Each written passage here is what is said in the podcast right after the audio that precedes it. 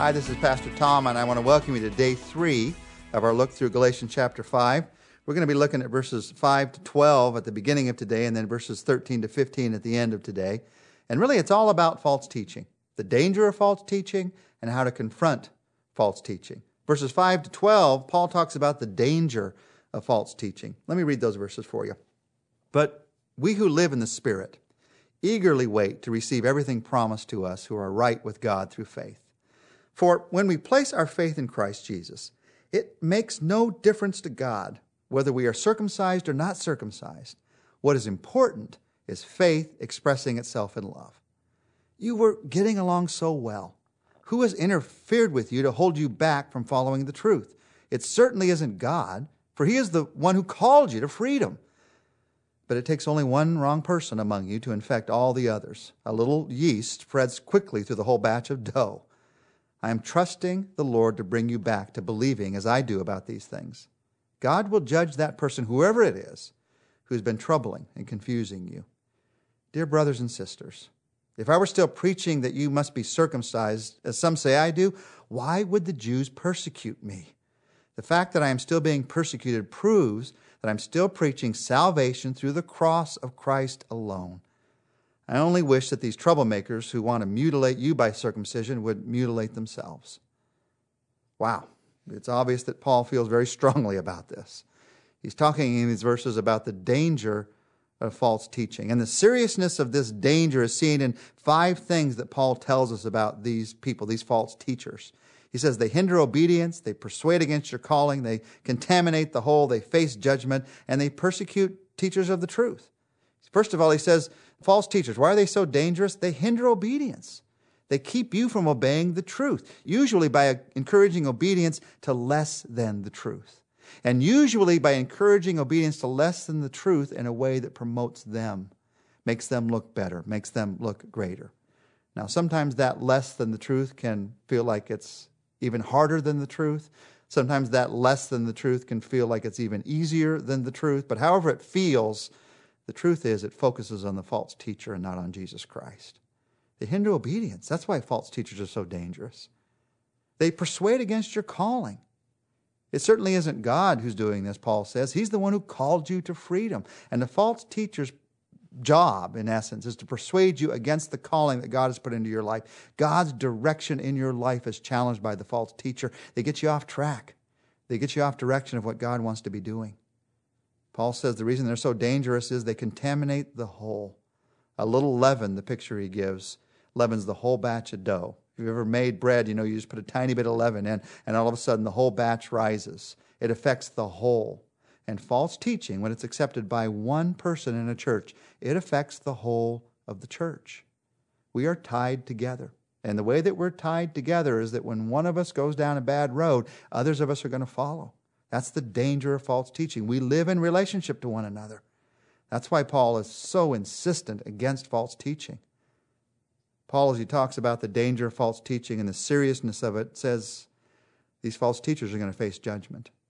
I'm very aware of the fact that not only here, but in James, we're told that teachers will face a double judgment. That when you're teaching the truth, it's something to be very careful with. And God takes it extremely seriously. Because the truth, when taught correctly, here's what God said, now live it out. It can set you free, it can give you life. But the truth, when used for my purposes selfishly, so that I can draw people to myself, I can make it work, but it's going to destroy people's lives. And there will be judgment for that. God takes it very seriously. Now, why does Paul take these false teachers so seriously? Another reason is they persecute true teachers of the truth personal attacks come from false teachers because they have to attack the ones who are telling the real truth. They can't attack the truth. The false teachers couldn't attack the truth that Paul was telling because it was, it was obviously true. So they attacked Paul. You attack the person because the person isn't perfect. The truth is, the person isn't. That's the common tactic of false teachers. And Paul, saying that he was being attacked, said, If I'm teaching, as they, they are saying, their attack was, if I'm teaching that you have to be circumcised, you have to keep the Jewish law in order to be saved, why would I still be being persecuted? Paul is talking here about the offense of the cross. And what's so offensive about the cross? Why was he being persecuted for, just for telling people, Jesus died for you, he loves you that much? Here's what offends about the cross it offends our pride.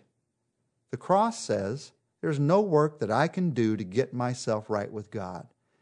And by saying that, it also says any work that I have done to try to get myself right with God, even if it's been years of my life or the whole of my life, doing good religious activities, but it's all on my shoulders. Any work that I have done to get myself right with God, it's worthless. It's what Jesus did. And if you have freedom in Christ, you realize the great joy of that.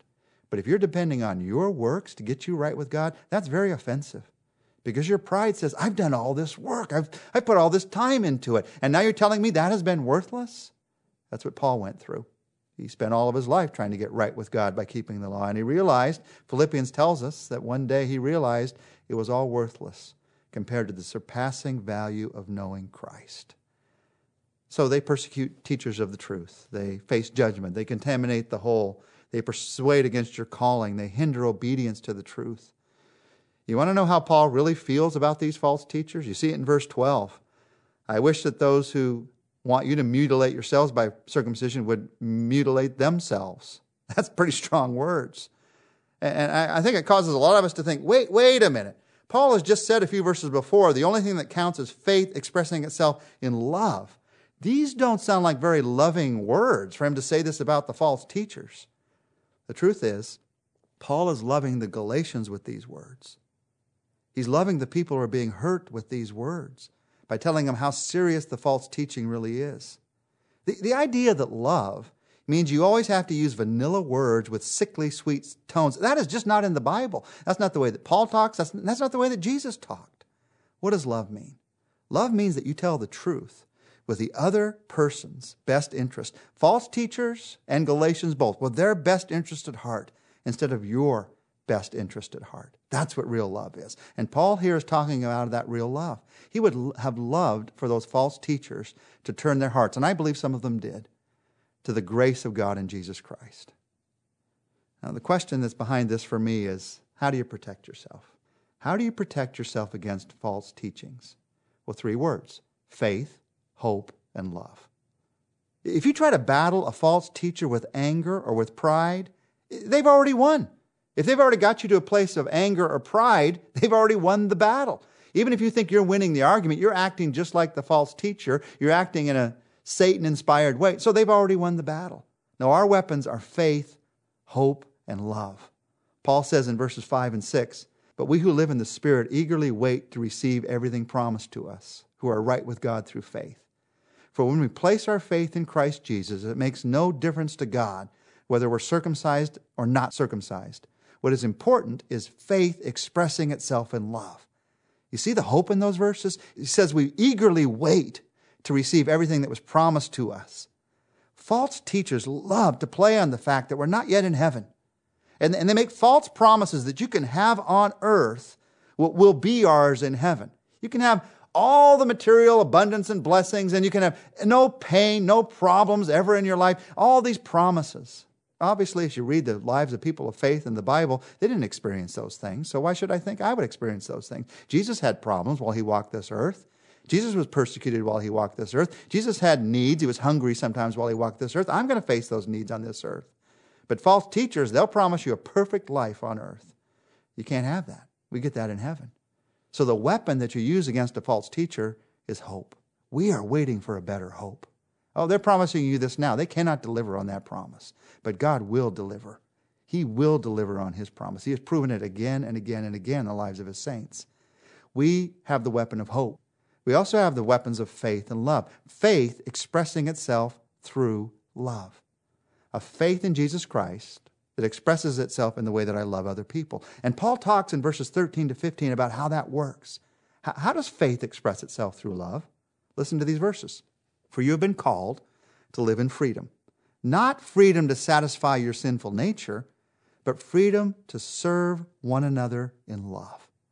For the whole law can be summed up in this one command love your neighbor as yourself. But if instead of showing love among yourselves, you're always biting and devouring each other, watch out. Beware of destroying one another. Paul is saying here that the freedom that you have in Christ, it can be used in several ways. Your freedom can be wasted. That's what the Galatians were doing as they tried to return to the law. They were going to waste the freedom that Jesus Christ had given them by returning to the old ways. Your freedom, Paul says, it can be taken advantage of. This is where Satan gets really devious. You become convinced that a life of works is not the way to freedom. So then he tries to convince you that a life of living any way that you want is where real freedom is found. Oh, Jesus will forgive you of any of your sins, so you can just live any way you, you want. Go back to the old sinful ways before you were a Christian. Well, there wasn't freedom there then, there's not freedom there now. Paul's phrase here is you turn freedom into an opportunity for the flesh. The word flesh here doesn't mean body, it means your sinful nature, your sinful way of doing things. If I'm free from the law, I'll do whatever I want, you say. And then you get into this prison, oh, this trap, this miserable place in your life. Freedom can be taken advantage of. Satan wants you to do that. It can be wasted, or your freedom can be used. It can be used for God's glory. How do you do that? Paul says you do that by serving other people in love. How do you use your freedom? You are free to serve, not out of obligation, but out of love. Now, love, love is not a, an emotion as talked about here. It can create emotions, but it's not an emotion. It is an unselfish commitment to another person. And here, that commitment is expressed in serving. You want to be free? Faith, hope, and love. You want to be free? Serve other people in love. That's how you decide, that's how you live out this life of freedom, and that's how you protect yourself from the danger of false teaching. Jesus, as we take some time to talk to you today, teach us, show us that the way to protect ourselves from false teachers is not just by reading truths, but also by living the truth. As we live out hope, as we live out faith, as we live out love, drawing upon your power, your strength, we are making a decision for truth. Help us to see the truth and believe it, but help us also to live the truth and do it. And in so doing, to show the world, Jesus, something of what you're like. We pray this in your name. Amen. And we'll see you back tomorrow. And we're going to talk about the way to live out this freedom that Christ has given us.